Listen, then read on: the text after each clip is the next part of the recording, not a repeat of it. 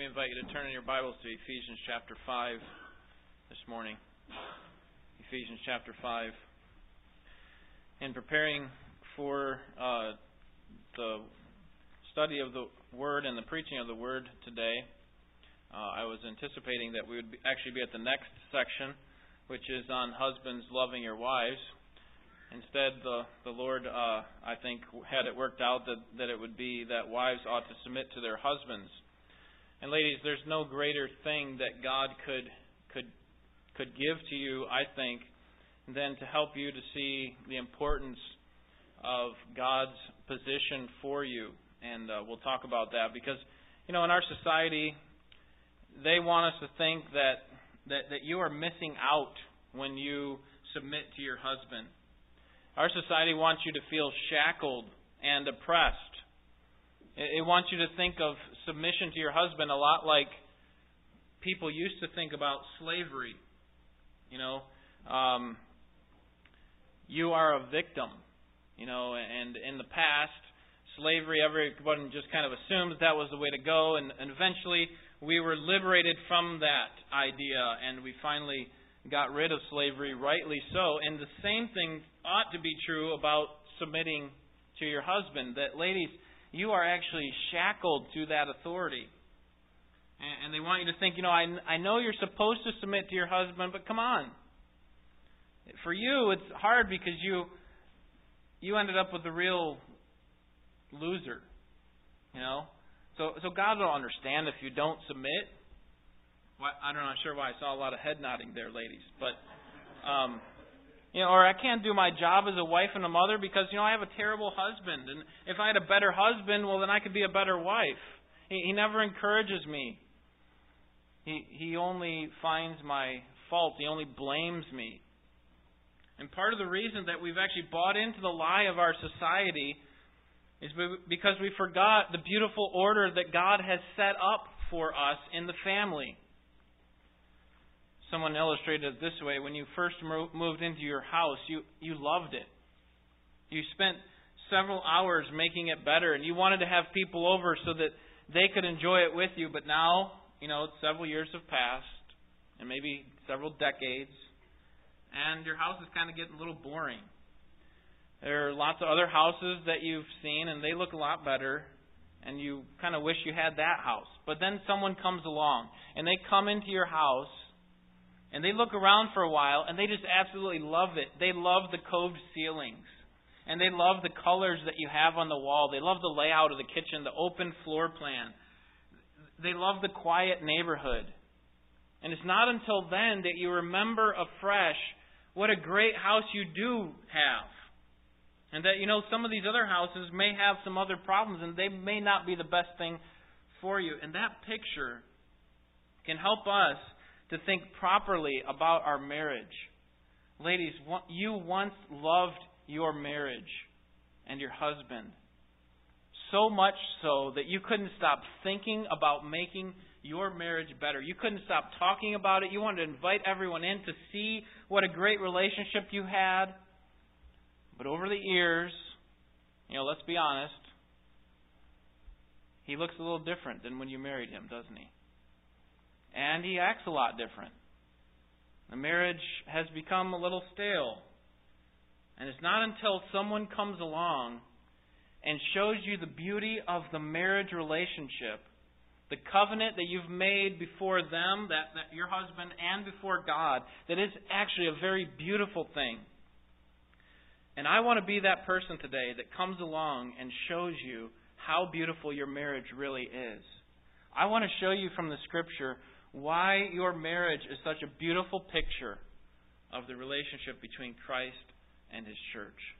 So let's read this short section, Ephesians 5 22 through 24, and then we'll see if we can understand what God is teaching us today. Ephesians 5, verse 22. This is the Word of God. Wives, be subject to your own husbands as to the Lord. For the husband is the head of the wife, as Christ also is the head of the church, he himself being the Savior of the body. But as the church is subject to Christ, so also the wives ought to be to their husbands in everything. Wives, when you model your responsibility, you actually are modeling the beautiful picture of Christ and His church. Let's begin with the command in verse 22.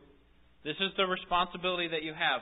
Wives, be subject to your own husbands. Now, if you if you have a New American Standard, the words "be subject" are in italics. Now, what does that tell us? Well, if you know much about the New American Standard and how it translates, it, it gives you uh, words in italics to help clarify what it's saying.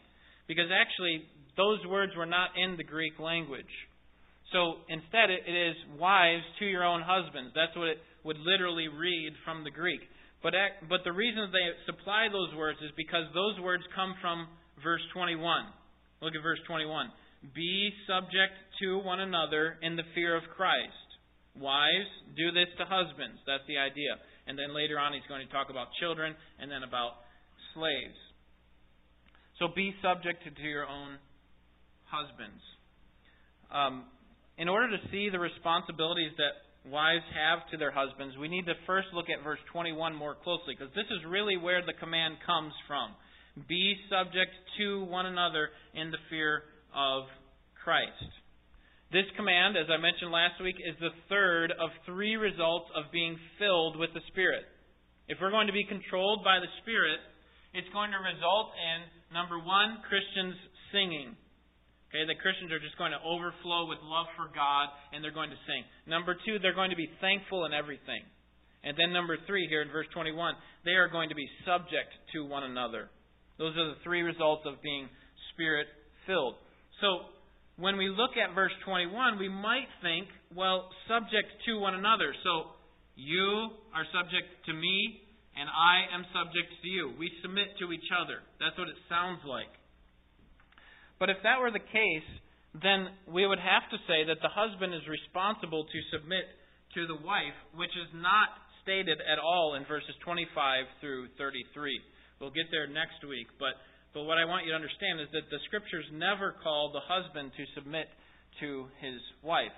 So what people do with verse 21 when they understand it that way is that it's a mutual submission.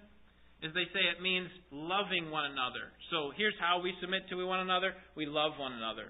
But that's actually not what I think Paul is saying. Let me give you four reasons why God is not calling for mutual submission in this verse. And this is drawn from theologian Wayne Grudem.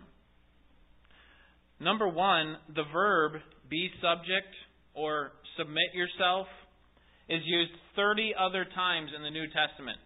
In the New Testament. And every other time it always means submit yourself to an authority, someone who has been placed as an authority over you. So here are some ways in which it's used. Demons are to submit to disciples. Citizens, Romans 13, are, sub, are to submit to the government. The universe is to submit to Christ. Unseen spiritual powers are supposed to be subject to Christ. Christ is to, submit himself to the Father.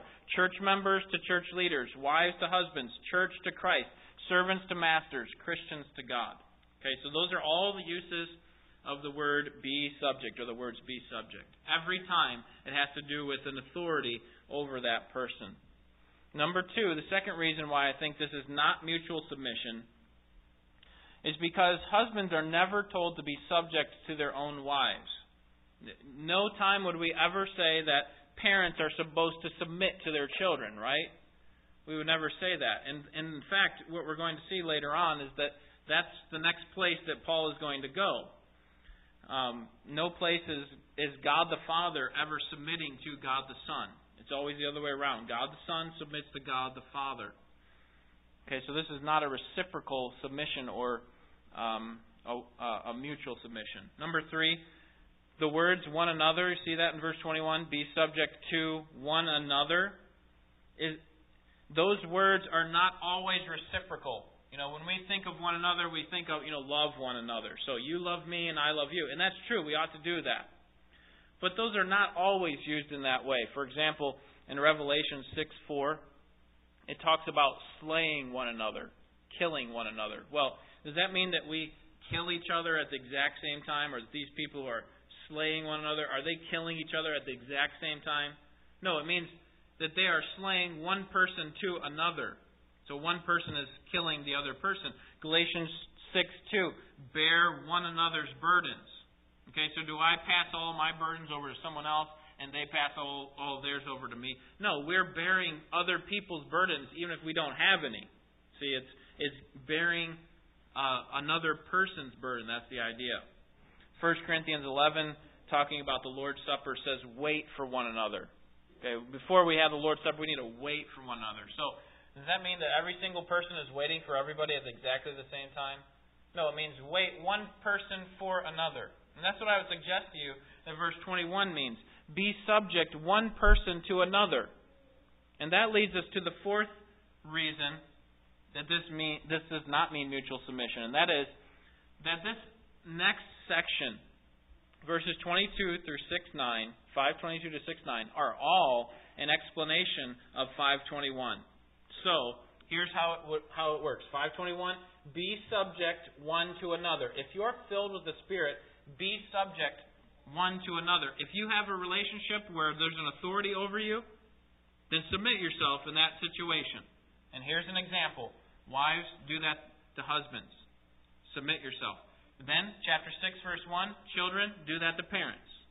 And then, 6, uh, 5, slaves, do that to masters, or employees, do that to employers. That's the idea. So, what exactly does this mean to submit ourselves? Ladies, what does it mean to submit yourself to your husband? Look at verse 24 because I want you to see that the command is repeated there. As the church is subject to Christ, so also the wives ought to be to their husbands in everything. So, verse 21 says, Be subject to one another. Verse 24 repeats that idea be subject to one another, be subject to your husband in this case. Then notice how it's referred to in verse 1 of chapter 6. Instead of children, be subject to your parents, Paul uses a synonym for being subject, and that is obey your parents. And then verse 5 Slaves, instead of be subject to one another, he says, Slaves, be obedient to those who are your masters. So the way that we submit is by submitting to our masters, by obeying our masters, being obedient to. So that's how being subject is expressed in the rest of the passage. And I think that's actually a helpful way of thinking about submission. And you may be thinking, well, that's fine. I'm happy to submit to my husband as long as I agree with him. But I want you to understand this morning that when you agree with your husband, that technically is not submitting. The word English dictionary defines submission as yielding oneself to the will of another, yielding oneself to the contrary will of another. So, when you do something because you and your husband correspond in thinking, then that technically is just agreement. That's not submission.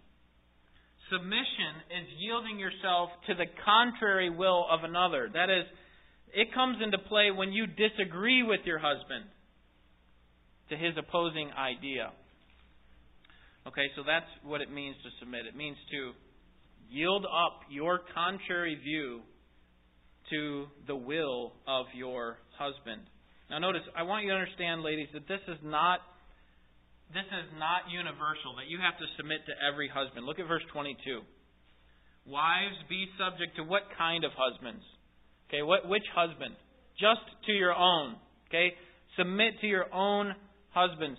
Ladies, God has not called you to submit to all men, to all husbands, or even one other husband. God has called you to submit to your own husband. Okay, so this is where it comes into play. Let me be clear ladies, that there will be other men who have authority over you.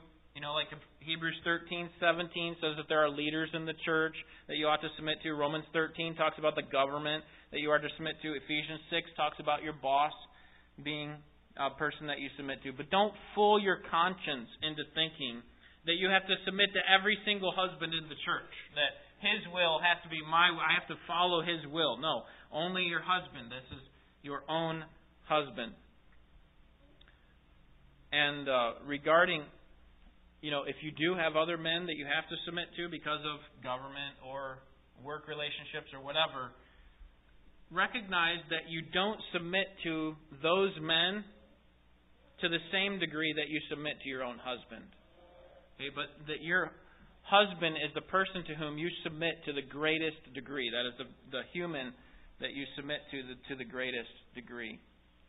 Now, let me give you three reasons from the, for this command. Why would Paul command this uh, for wives to do? Turn back to Genesis chapter 2.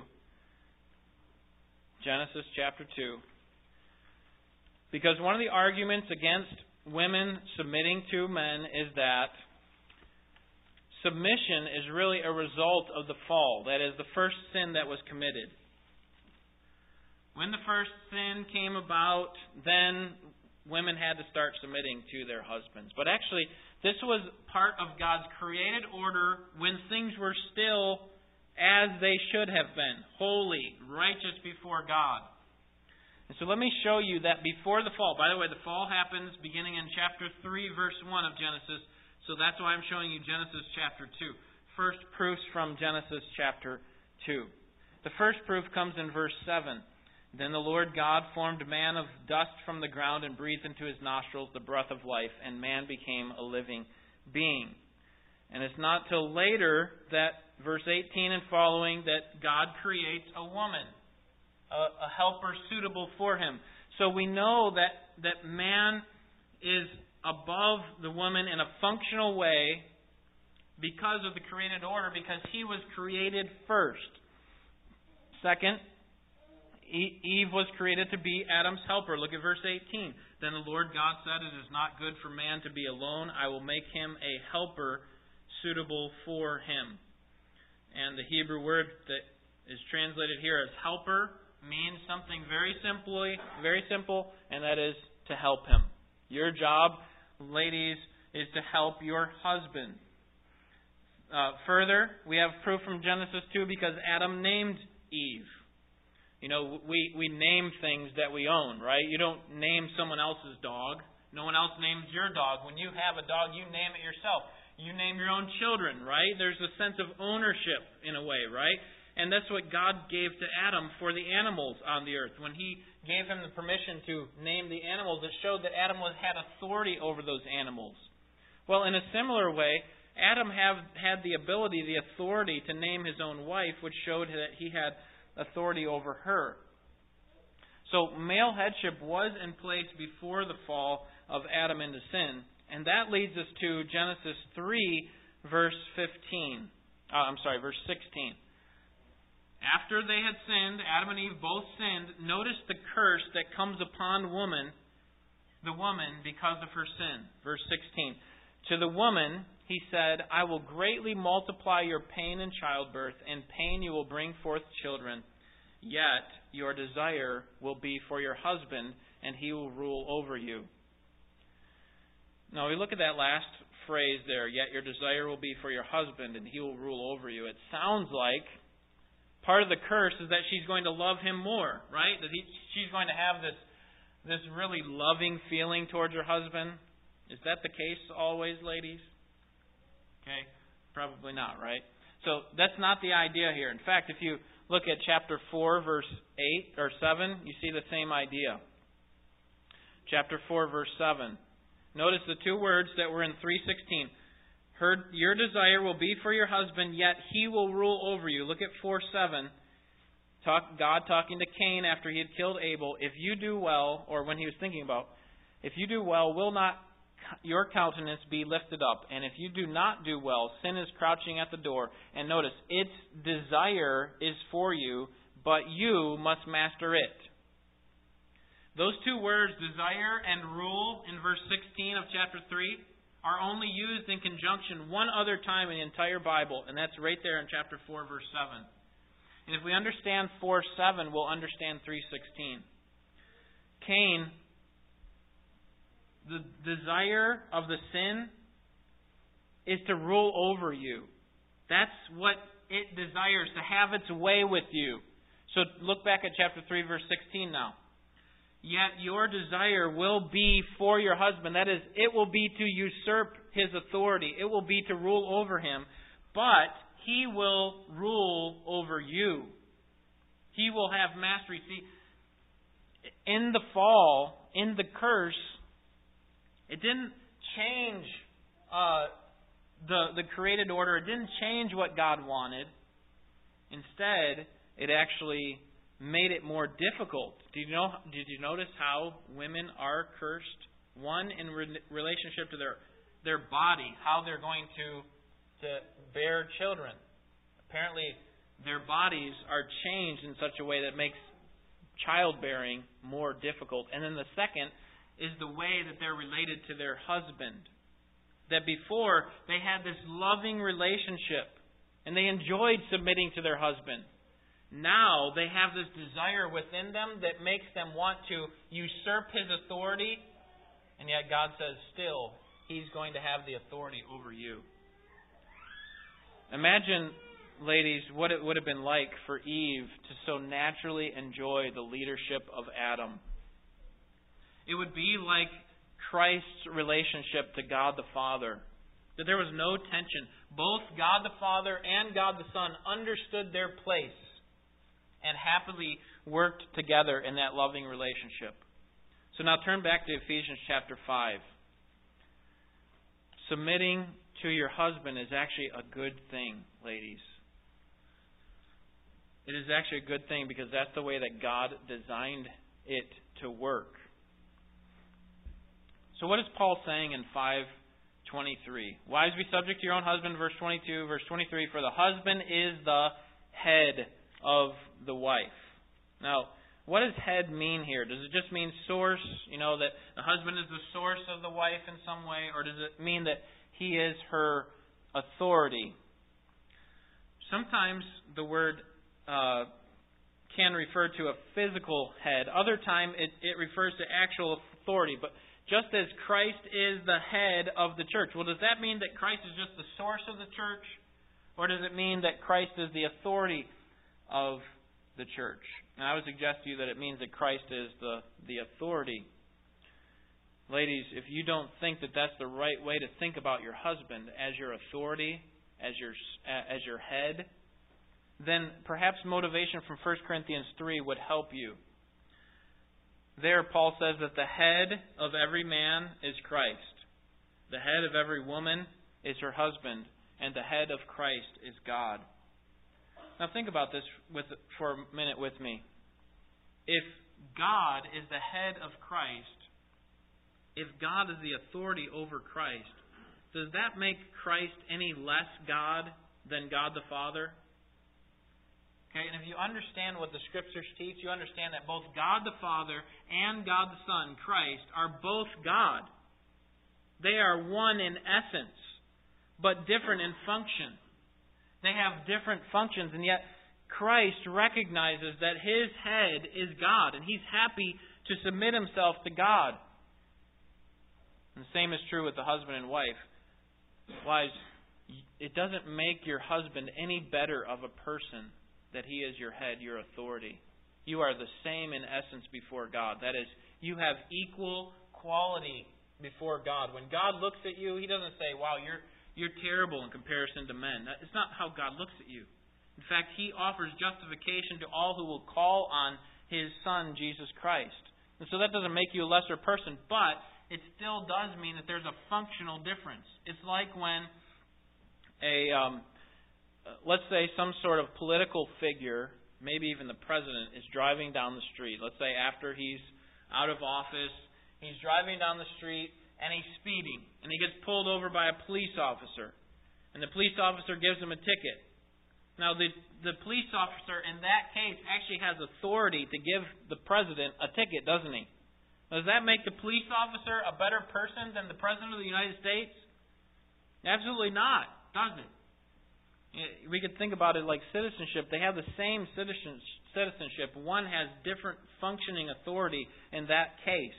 Obviously, the president has uh, other authority, especially when he's in office. So, so we can see from the created order that male headship is a part of God's created order. Number two, second reason to obey this command comes in verse 21. Ladies, Christ is your ultimate master. Christ is your ultimate authority. Look at verse 23. For the husband is the head of the wife, as Christ also is the head of the church. And then verse 24. But just as the church is subject to Christ, so also wives are to be to their husbands. Christ is your ultimate master. This is how you are to love your husband. Look at, verse, at the end of verse 22. Wives, be subject to your own husbands as to the Lord. Here's how you submit to your husband do it as if Christ were your husband, as if Christ were your head. Do it as you would to the Lord. Remember who your ultimate authority is. So that when you yield your contrary views to the will of your husband, you're actually yielding to Christ. You're actually submitting to Christ. And that's a good thing. Remember that Christ is your ultimate master. The third reason that you can and should submit is because your submission, ladies, is a picture of the church's submission to Christ. Look at the end of verse 23 again. As Christ also is the head of the church, he himself being the Savior of the body. Marriage is not the ultimate reality. Marriage, I hope you recognize, is only temporary. Not in that, okay, we can just pick who we want for our spouse and then we can just lay that person aside and go and get another person. No, that's not the idea when I say temporary. I mean, it's only for this lifetime. Jesus said that there will not be marriage in heaven. There will not be marriage in heaven. But it will be, it will be like the angels, neither given in marriage or marry. And instead, our marriage in this lifetime points to something greater. And particularly, God set up the marriage covenant relationship in Genesis 2 in order to portray something very beautiful, and that is the relationship between Christ and His church. What do we do with this phrase here at the end of verse 23? As He Himself being the Savior of the body. Okay, so we're trying to make a comparison. As Christ is the head of the church, so is the husband the head of the wife. And then it says at the end of verse 23, he himself being the Savior of the body. So are we supposed to carry this uh, idea over into the husband? Is I mean, am I the Savior of my wife? And she's nodding no, I'm not. Okay, small s, I'm not the Savior of my wife. Um, instead, uh, maybe it just means that that we're just talking about Christ here. That you know Christ is the head of the church, and He happens to be its authority as well. He is the Savior. He happens to be the Savior of the church as well. Well, even though we wouldn't say that we are the Savior of our wives, and with a capital S, obviously, uh, I think in a limited sense we have some protection responsibility. Look down to verse 29 men, we'll we'll uh, we'll look at this next week in more detail. But verse 29: For no one ever hated his own flesh, but nourishes and cherishes it. So here's the idea, husbands. You ought to love your wives, verse 28, just as you love your own bodies. And how do you love your bodies? Well, you nourish and cherish it. So, the point that Paul's making is you ought to nourish and cherish your wife. You ought to provide for and protect your wife. So, in some sense, we are like Christ in that he not only is the head, the authority of his church, but he also is its protector, its savior. And husbands, in the same way, that's how we ought to be as well. That we ought to be in some limited sense, obviously, that we protect and provide for our wives. So the command, ladies, be subject to your own husbands. The reasons for them is because it is set up in the created order and because you are actually submitting to Christ when you're submitting to your husband. And and then also your submission is a picture of Christ and the church. Now, how much ought you to submit to your husband? How much ought you to subject yourself to your husband? Look at verse 24. It shows us the extent of the command. So also the wives ought to be to their husbands in everything. Okay, so ladies, this not there, there's nothing in here that says only if your husband's a believer. You know, if you have an unbelieving spouse, then you're free to go. Or, you know, only if your husband is an, is a competent leader. If he's a if he's a really good leader, then you should, you ought to submit to him in everything. It doesn't say anything about the the wife's right to have an adequate leader for her husband.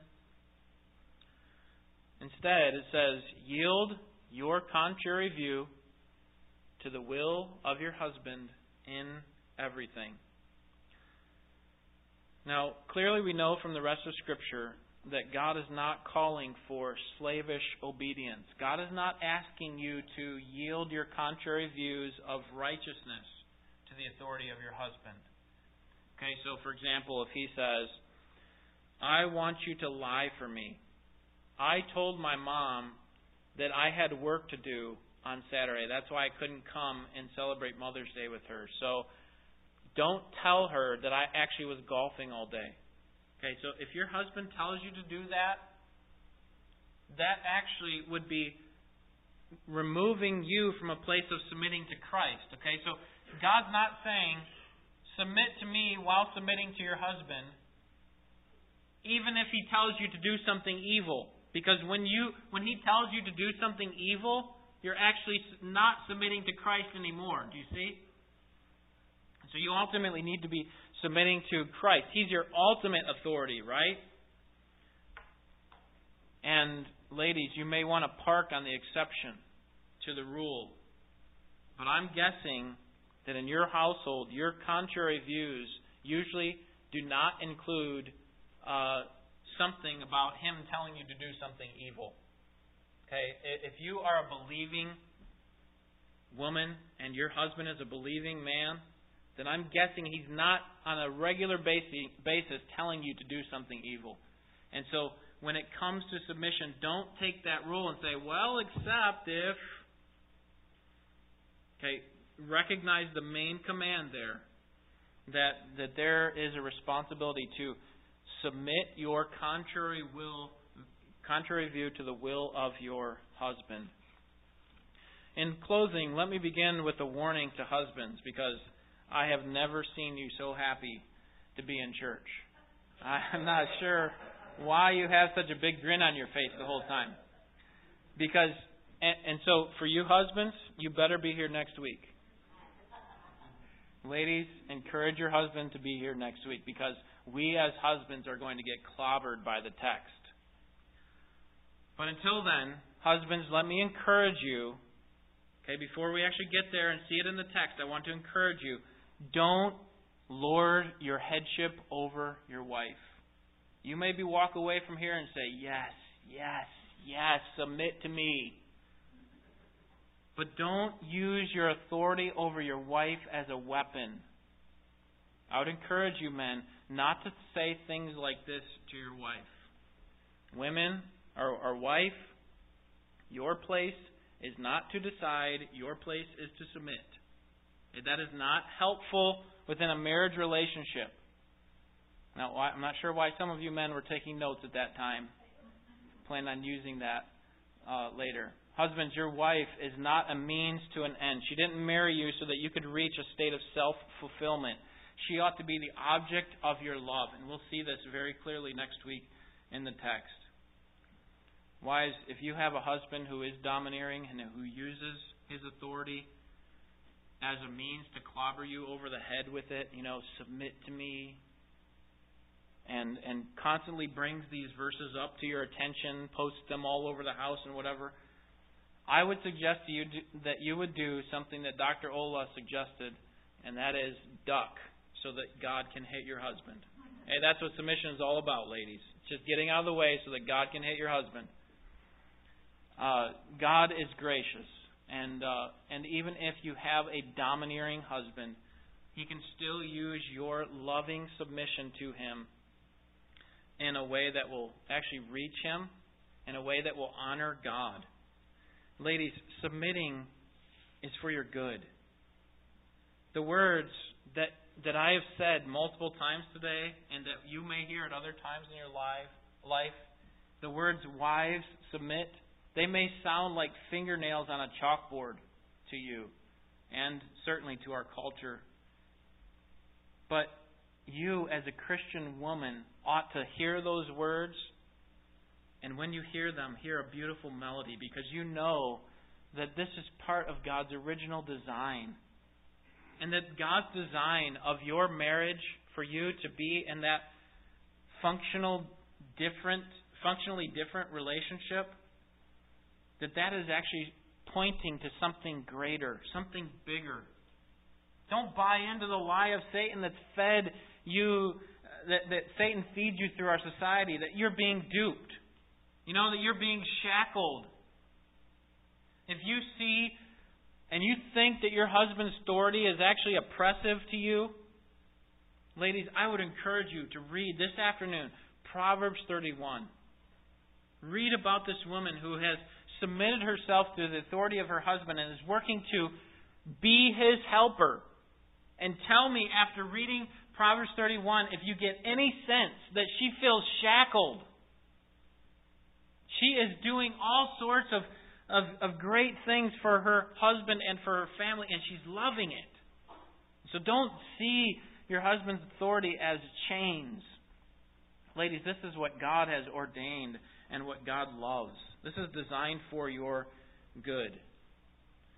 And even if all the women in the world to, were to usurp their, their husband's authority, you ought to want to recognize and still be committed to obeying God by obeying Christ and recognize that, you know what?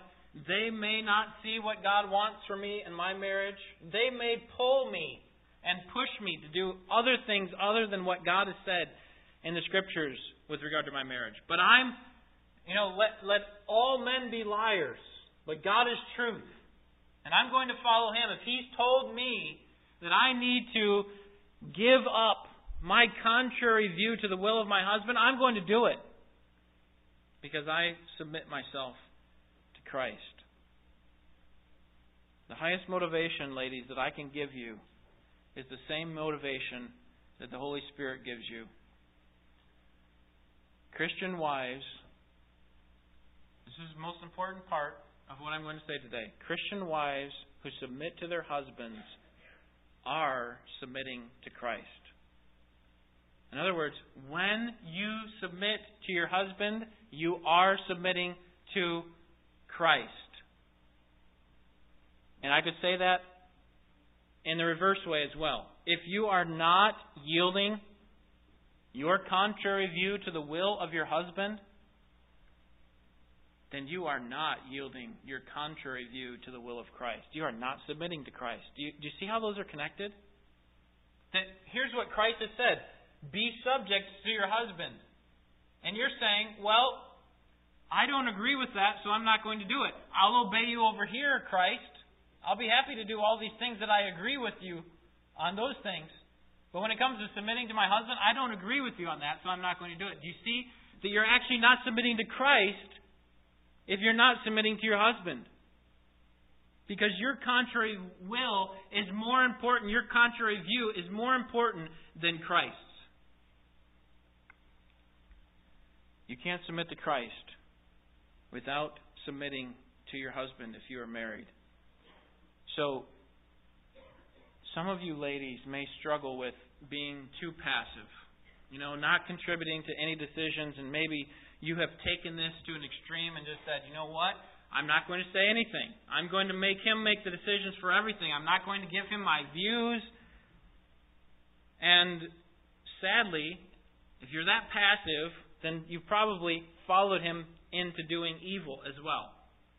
Okay, and that's not what God is calling for here. He's not calling you to be completely quiet, never contribute to anything, never generate your own ideas. Again, read Proverbs 31 and look at how uh, how much ingenuity she has, how much ambition she has, and how much she's she's initiating work and conversation and so on.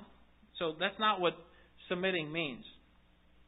Some of you are that way, very passive, too passive, and you're just allowing your husband to just do everything. But I would imagine that most of you ladies are like most of the ladies in the world, and that is that you struggle with what you have been cursed with, and that is your desire to usurp your husband's authority.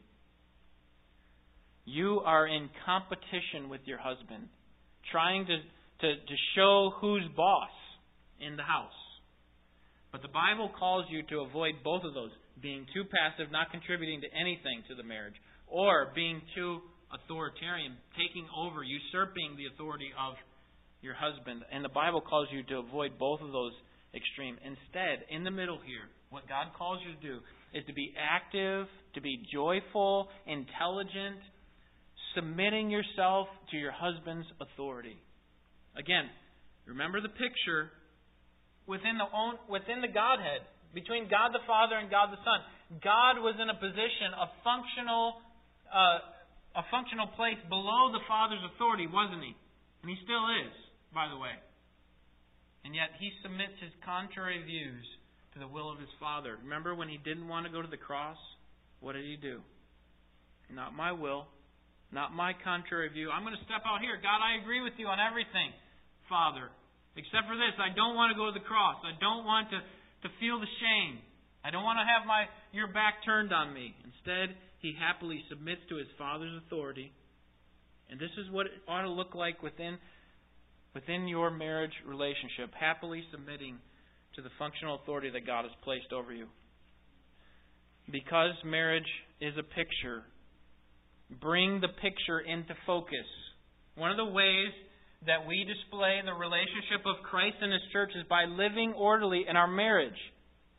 And the more, ladies, that you love your husband and obey him, more clearly, the more clearly you reflect the relationship that there ought to be within the church to Christ. So when you submit to your husband in a loving, biblical way, then you actually serve as an example to our church and other churches of how we as a church ought to lovingly submit to Christ.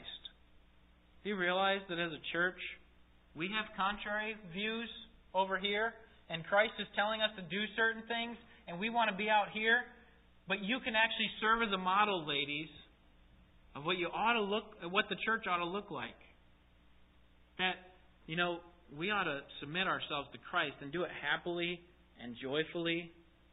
And when we see you do that to your husband, you actually display what ought to be happening in the church, our love and submission to Christ.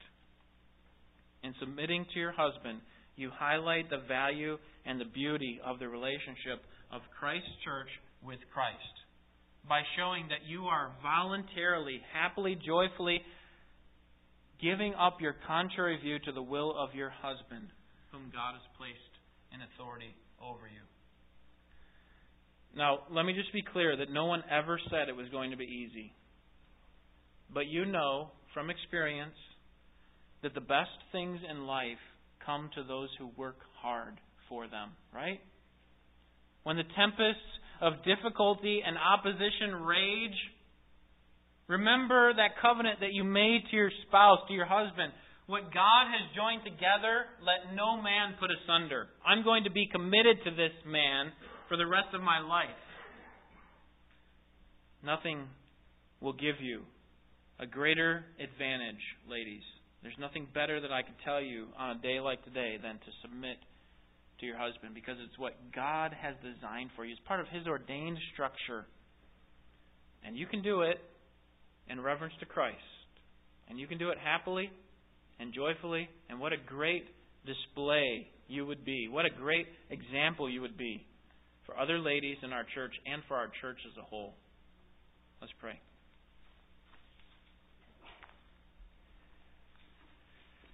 Father, you know the hearts of all of us in here. You know the temptations that are pulling us.